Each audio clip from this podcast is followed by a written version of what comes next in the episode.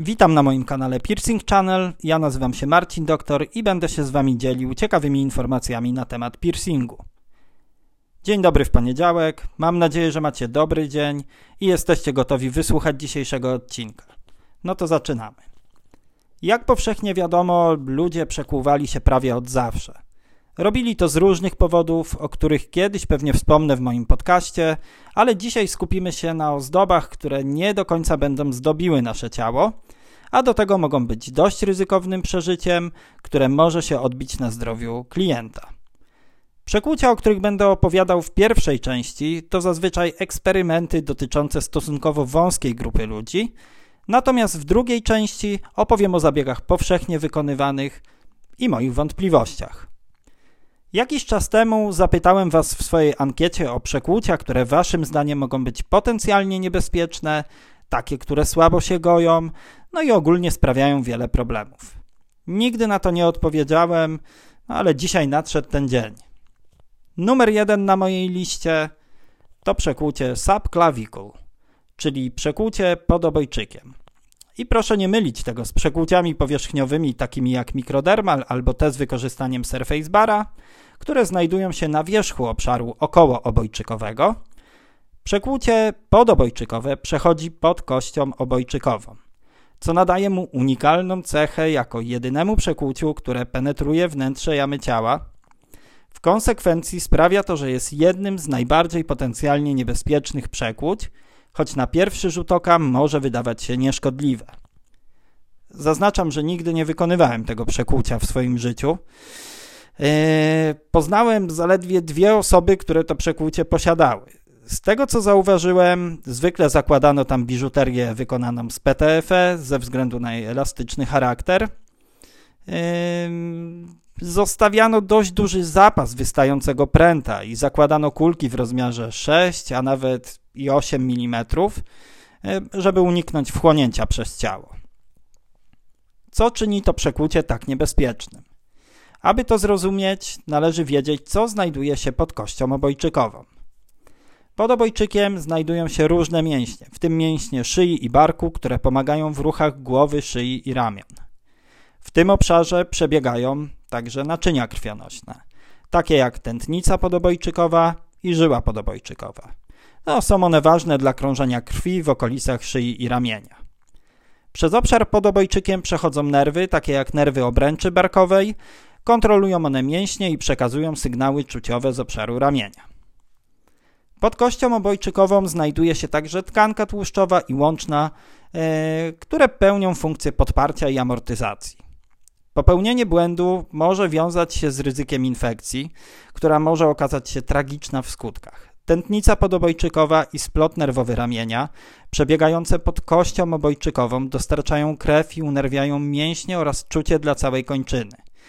Jeśli przekuje się któreś z tych naczyń, można doświadczyć ogromnego krwawienia. Ponadto jednak, jeśli nastąpi znaczne uszkodzenie nerwu, istnieje ryzyko trwałego uszkodzenia nerwu. Drogi kliencie, jeżeli kiedykolwiek rozkminiałeś to przekłucie, to wiedz, że być może nie będziesz w stanie poruszać ramieniem lub będziesz mógł wykonywać tylko słabe ruchy. Proces gojenia tego przekłucia to tak zwane never ending story. Znane są przypadki, e, gdzie po zabiegu ciężko było funkcjonować w normalny sposób, ponieważ przekłucie krwawiło, kiedy tylko miało na to ochotę. Lokalizacja, a także wystający kawałek PTFE e, też zapewne nie ułatwiał procesu gojenia, ponieważ przekłucia były ciągle zahaczane. Osoba, którą poznałem, utrzymała kolczyk przez około 2 lata, ale nigdy nie udało jej się go wygoić do końca. Mnie to osobiście nie przekonuje i nigdy tego nie wykonam. Numer dwa to mandible piercing. No i jest to kolejne przekłucie na mojej liście. Mm, to właśnie z serii niszowych, mm, czyli mandible albo jak to woli sprung piercing. Przekłucie to przechodzi przez znaczną część tkanki e, od dolnej części jamy ustnej aż do spodu brody jest znacznie głębiej osadzone niż typowe przekłucie języka e, czy inne standardowe przekłucia, które wykonuje się na twarzy. Ze względu na swoją lokalizację Przekłucie mandible niesie ze sobą ryzyko uszkodzenia istotnych struktur anatomicznych, takich jak nerwy i naczynia krwionośne, e, oczywiście te w obrębie jamy ustnej i dolnej części twarzy. Głębokie przekłucia często długo się goją i mogą być bardziej podatne na infekcje i inne komplikacje. Tkanka w tej części ciała nie jest przyzwyczajona do ciał obcych, co może prowadzić do dłuższego i bardziej skomplikowanego procesu gojenia. W przypadku jakichkolwiek komplikacji istnieje ryzyko e, długotrwałego uszkodzenia tkanek, co może prowadzić do trwałego bólu, utraty czucia lub innych problemów neurologicznych. No i czas na kolejne z mojej listy. Eyelid, czyli przekłucie powieki. Muszę przyznać, że jest to zdecydowanie najgłupsza rzecz w świecie piercingu, a zarazem jest to bardzo nietypowy rodzaj przekłucia polegający na umieszczeniu biżuterii w powiece. Ze względu na delikatność i wrażliwość obszaru oka oraz powiek, tego typu piercing jest na szczęście rzadkością. Przekłucie powieki wiąże się z wieloma potencjalnymi zagrożeniami, w tym infekcjami, uszkodzeniem nerwów, ryzykiem uszkodzenia oka, a nawet utratą wzroku. Skóra powieki jest cienka i delikatna, co sprawia, że proces gojenia może być skomplikowany i długotrwały. Dodatkowo obecność obcego ciała tak blisko oka zwiększa ryzyko podrażnień i infekcji. Tak jak wspomniałem, dla mnie bez sensu. Numer 4. Achilles piercing. Znany również jako piercing ścięgna Achillesa, to również dość rzadki i ekstremalnie nietypowy rodzaj piercingu, który polega na przekłuciu obszaru wokół ścięgna Achillesa, e, znajdującego się tuż nad piętą, na tylnej części kostki. Ze względu na swoją lokalizację i specyfikę jest to zdecydowanie piercing o wysokim ryzyku i może się wiązać no, z wieloma potencjalnymi komplikacjami. Przekłucie to znajduje się w bardzo wrażliwym i funkcjonalnym obszarze ciała, a ścięgno Achillesa jest kluczowe dla chodzenia i ruchu. Przekłucie w tym miejscu niesie ze sobą ryzyko e, takich komplikacji jak e, choćby nawet infekcje. No i ze względu na bliskość do ziemi i trudność w utrzymaniu czystości, ryzyko infekcji jest większa niż w przypadku innych przekłuć. Istnieje ryzyko przypadkowego uszkodzenia ścięgna, co może prowadzić do długotrwałego bólu, e, trudności w chodzeniu, a nawet konieczności interwencji chirurgicznej. Piercing w tym miejscu może zakłócać normalny ruch stopy i chodzenie, powodując dyskomfort i ból. Obszar ścięgna Achillesa może goić się bardzo długo. Niektóre przypadki opisują sytuacje, gdzie ktoś męczył się z tym przekłuciem nawet 10 lat i tak, że było to never ending story. Swoją drogą ciężko mi sobie wyobrazić, jak zakłada się buty z takim przekłuciem. Numer 5. Uvula. Przekłucie znajdujące się w wyrostku, czyli tym małym języczku umieszczonym w tylnej części podniebienia. Źródła, do których dotarłem, nie opisują tego przekłucia jako specjalnie niebezpiecznego. Ja jednak nie widzę w nim żadnej wartości. Sama procedura wydaje się dość skomplikowana, jak na ozdobę, której w ogóle nie widać. Jako pierwszy przeprowadził ją John Cobb bodajże w 1994 roku i krążyła wtedy legenda, że podobno ktoś umarł po tym zabiegu. Podczas samego przekłucia istnieje spore ryzyko, że klient zacznie się krztusić i igła przekłuje bok gardła e, lub po prostu zostanie upuszczona. Mam także wątpliwości co do czyszczenia samej biżuterii, szczególnie kiedy zbierze się na niej osad. Większość osób sięgając w tamte okolice ma zwykle odruch wymiotny. Nie chcę się nawet o tym specjalnie rozgadywać, e, bo podobnie jak i poprzednie przekłucie, to również jest dla mnie bez sensu. Numer 6. Handweb, czyli przekłucie wykonywane w błonie skórnej między palcami, zwykle między kciukiem i palcem wskazującym, ale między pozostałymi palcami także. Zwykle zakłada się tam, a chyba w zasadzie zakładało się, bo przekłucie już dawno odeszło w zapomnienie. E, w każdym razie zakładano tam popularne kółka CBR, sztangi, a także banany. Szczerze przyznam, że przynajmniej od 10 lat nie widziałem tego przekłucia. E, dlaczego je tu umieściłem? Ponieważ charakteryzuje się wysokim ryzykiem uszkodzenia mechanicznego, które może doprowadzić do migracji Ze względu na to, że dłonie dotykają wielu rzeczy z naszego otoczenia, które niekoniecznie są czyste, a także sięgają do kieszeni i torebek, ryzyko zainfekowania go jest również wielce prawdopodobne. Ciężko określić, ile trwa czas gojenia, bo nie znam ani jednej osoby, która wytrzymała z nim dłuższą chwilę. I to była seria oczywiście bardzo niszowych przekłuć, wykonywanych raczej w przeszłości i to głównie w formie eksperymentu, których pewnie większa część słuchaczy nigdy nie miała możliwości zobaczyć na żywo. Więc teraz czas zejść na ziemię i opowiedzieć trochę o tych bardziej realnych rzeczach, które nadal są praktykowane. Oczywiście proszę pamiętać, że nikogo tu nie oceniam, ani nie podważam cudzego profesjonalizmu. Są to moje przemyślenia i wielu osób z mojego otoczenia. Przekłucie Ragnar. Przekłucie inaczej nazywane Deep Snack prawdopodobnie zostało wykonane po raz pierwszy w 2002 roku przez Johna Lopeza, który nadał mu tam nazwę od y, imienia swojego klienta, Tura Ragnara Stada. Swoją drogą ja zawsze myślałem, że ta nazwa ma jakiś związek z serialem Wikingowie.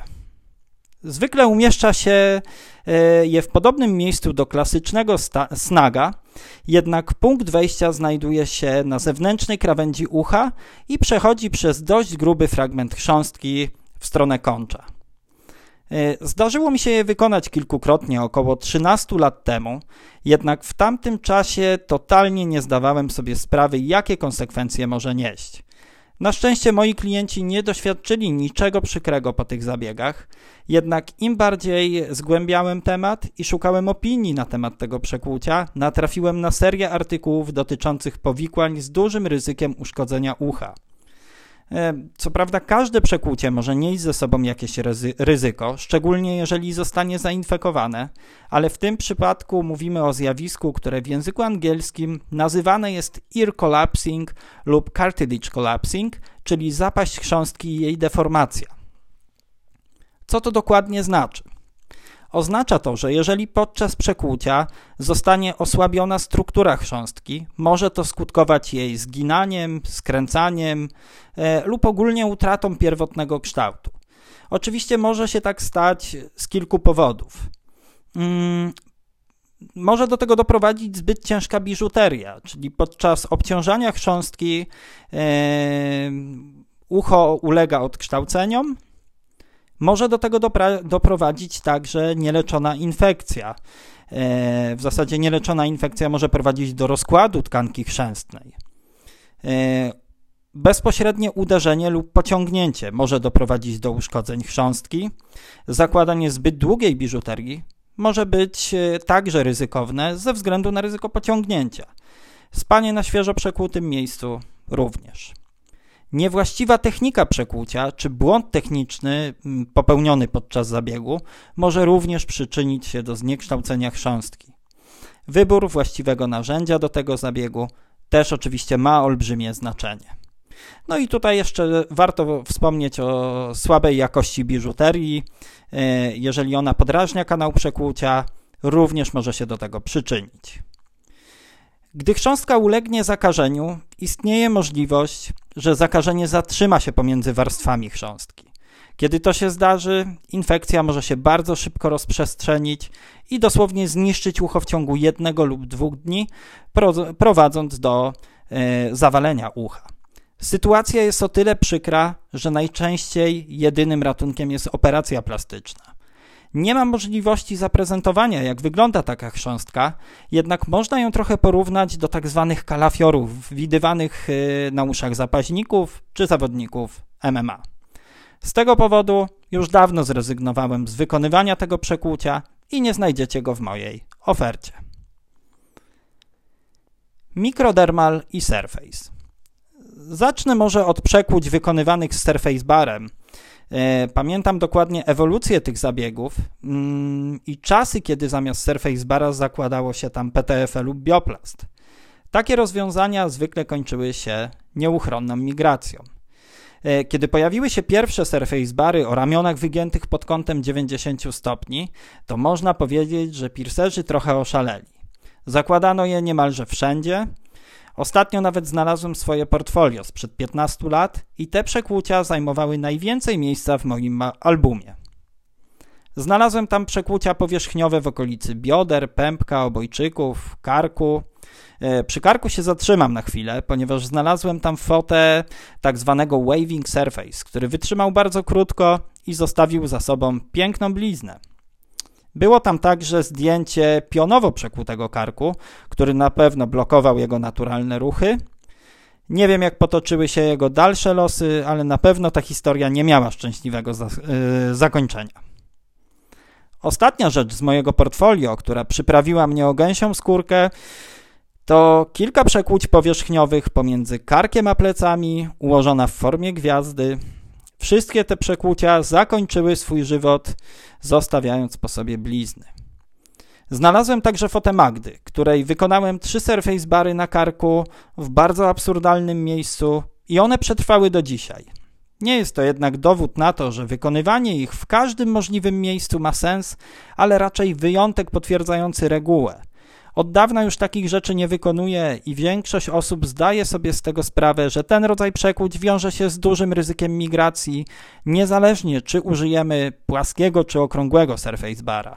Osobiście swoją praktykę z tym rodzajem biżuterii ograniczyłem do zaledwie kilku przekłuć, takich jak horizontal eyebrow, anti-eyebrow yy, i vertical bridge. Zauważyłem także, że klienci stracili zaufanie do tego typu zabiegów, ponieważ nie cieszą się już tak dużą popularnością. Co do mikrodermali, również mam mieszane uczucia, a przynajmniej do kilku popularnych miejsc, w których się je umieszcza. Postarałem się je wymienić e, i opisywać po kolei, żeby zachować jakiś porządek. Madison, czyli ten dołeczek pomiędzy szyją a klatką piersiową. Na szczęście nie mam zbyt wielu na swoim koncie, ponieważ bardzo szybko odkryłem, że miejsce nie należy do najłatwiejszych do wygojenia, a żywotność takiej ozdoby to zwykle kilka miesięcy. Jeżeli masz ochotę, to połóż teraz palec w tym miejscu i obróć głową najpierw w prawo, potem w lewo, a następnie zrób to samo w górę i w dół. Łatwo zauważyć, że mikrodermal umieszczony w takim miejscu będzie w ciągłym ruchu – Warto wspomnieć też y, o tym, że skóra w tym miejscu jest zdecydowanie bardziej elastyczna i nie gwarantuje mu stabilnego ułożenia. W wielu przypadkach zostawia, zostawia po sobie mało atrakcyjny ślad. Mikrodermale umieszczane w okolicy obojczyków. Mm, no i tu sytuacja wygląda podobnie z tymi mikrodermalami umieszczanymi bardzo blisko kości obojczykowej. Abstrahuję już od tego, że często zakłada się je w miejscach, gdzie są notorycznie uszkadzane przez części garderoby, ale umieszczenie ich zbyt blisko kości obojczykowej lub na jej centralnej części wiąże się z tym, że za każdym razem, kiedy unosimy rękę do góry, mikrodermal będzie przesuwał się po kości. Podobnie jak w poprzednim przypadku, skóra w okolicy obojczyków jest dość mocno rozciągliwa i nie gwarantuje stabilnego ułożenia przez dłuższy czas. Mikrodermale umieszczane w meduzie i w policzkach. Stosowanie tego rozwiązania zawsze było dla mnie niezrozumiałe, z tego powodu, że bardzo często spotykamy się w piercing room z sytuacją, gdzie klienci zmuszeni są do wyjmowania biżuterii do różnych zabiegów typu rezonans czy rentgen. Oczywiście można tutaj przytoczyć argumenty, że z tytanową biżuterią nic nie powinno się stać, ale co w przypadku, kiedy biżuteria zaburza obraz i wyjęcie jest konieczne lub jest jakiś inny powód. Posiadacze muszą liczyć się z tym, że ślady, yy, ślad, który po nich zostanie, będzie zapewne większy niż po tradycyjnych przekłuciach w tym miejscu. Osobiście uważam, że w tym przypadku lepiej zostać przy prostych rozwiązaniach, ponieważ oba te przekłucia znajdują się w widocznych miejscach na twarzy. Na koniec wywodu dodam, że mikrodermale umieszczane na palcach, dłoniach e, czy też w centralnej części nadgarstka również w mojej opinii nie cieszą się wielką żywotnością i szczerze unikam wykonywania ich w miejscach, gdzie anatomia jest bardzo ruchoma lub miejsce podatne jest w dużym stopniu na urazy mechaniczne. Ostatnie przekłucia z mojej przeklętej listy to przekłucia znajdujące się w obrębie wędzidełek, czyli smiley, Tangweb i Frowny. Smiley, czyli przekłucie wędzidełka wargi górnej. No i to wędzidełko e, wargowe to nic innego jak fałda skóry, która łączy górną wargę z dziąsłami. Pełni ona kilka istotnych funkcji. Przede wszystkim wędzidełko wargi górnej pozwala na ruchomość i elastyczność tej części twarzy. Działa jak punkt podparcia, umożliwiając ruchy wargi, takie jak uśmiech, mruganie czy inne wyrażenia mimiczne. E, wędzidełko pomaga utrzymać e, stabilność górnej wargi, zwłaszcza, zwłaszcza podczas ruchów i czynności związanych z ruchami ust. Pomaga zapobiegać nadmiernemu rozciąganiu wargi górnej, co może być szczególnie istotne podczas mówienia, jedzenia czy innych codziennych czynności. Jak wiele obszarów w ciele, wędzidełko wargowe zawiera receptory nerwowe, które pomagają w odbieraniu bodźców dotykowych. To pomaga e, w utrzymaniu czucia i świadomości dotykowej w obszarze wargi. Uszkodzenie wędzidełka lub wywołanie nadmiernego napięcia przez przekłucie może niestety zaburzać te funkcje. Oprócz tego biżuteria zawsze opiera się o dziąsła, doprowadzając w niektórych przypadkach e, do powstania małych odleżyn. Sytuacja ta może dotyczyć także wędzidełka wargi dolnej, czyli przekłucia nazywanego frowny. Tangweb. E, przekłucie zlokalizowane jest e, w błonie podjęzykowej. A błona podjęzykowa to ta mała fałda błony śluzowej rozciągająca się od dna e, jamy ustnej do spodu języka. Jej funkcje to Pomaga w zakotwiczeniu języka do dna jamy ustnej, wspomagając jego ruch. Jest to kluczowe dla takich działań jak mówienie, połykanie i jedzenie. Błona podjęzykowa e, odgrywa także rolę w mowie. umożliwia ruch niezbędny do artykulacji niektórych dźwięków i słów. Zbyt krótka lub ciasna błona podjęzykowa może ograniczać ruch języka i wpływać na mowę. W trakcie gojenia często zdarzają się przerosty błony śluzowej e, powstałe przez uszkodzenia mechaniczne. Podobnie jak w, jak w przypadku smiley, zerwanie lub uszkodzenie błony podjęzykowej może zaburzyć jej prawidłowe funkcjonowanie, więc należy to dobrze rozważyć, czy gra jest warta świeczki. W dzisiejszym odcinku poruszyłem kwestie przekłuć, które mogą mieć negatywny wpływ na zdrowie podkreślając ryzyko związane z ich lokalizacją i pot potencjalnymi konsekwencjami zdrowotnymi. Myślę, że wielu piercerów mierzy się czasem z trudną decyzją o odmowie wykonania pewnych przekłuć, zastanawiając się, czy to nie czyni ich mniej profesjonalnymi od innych.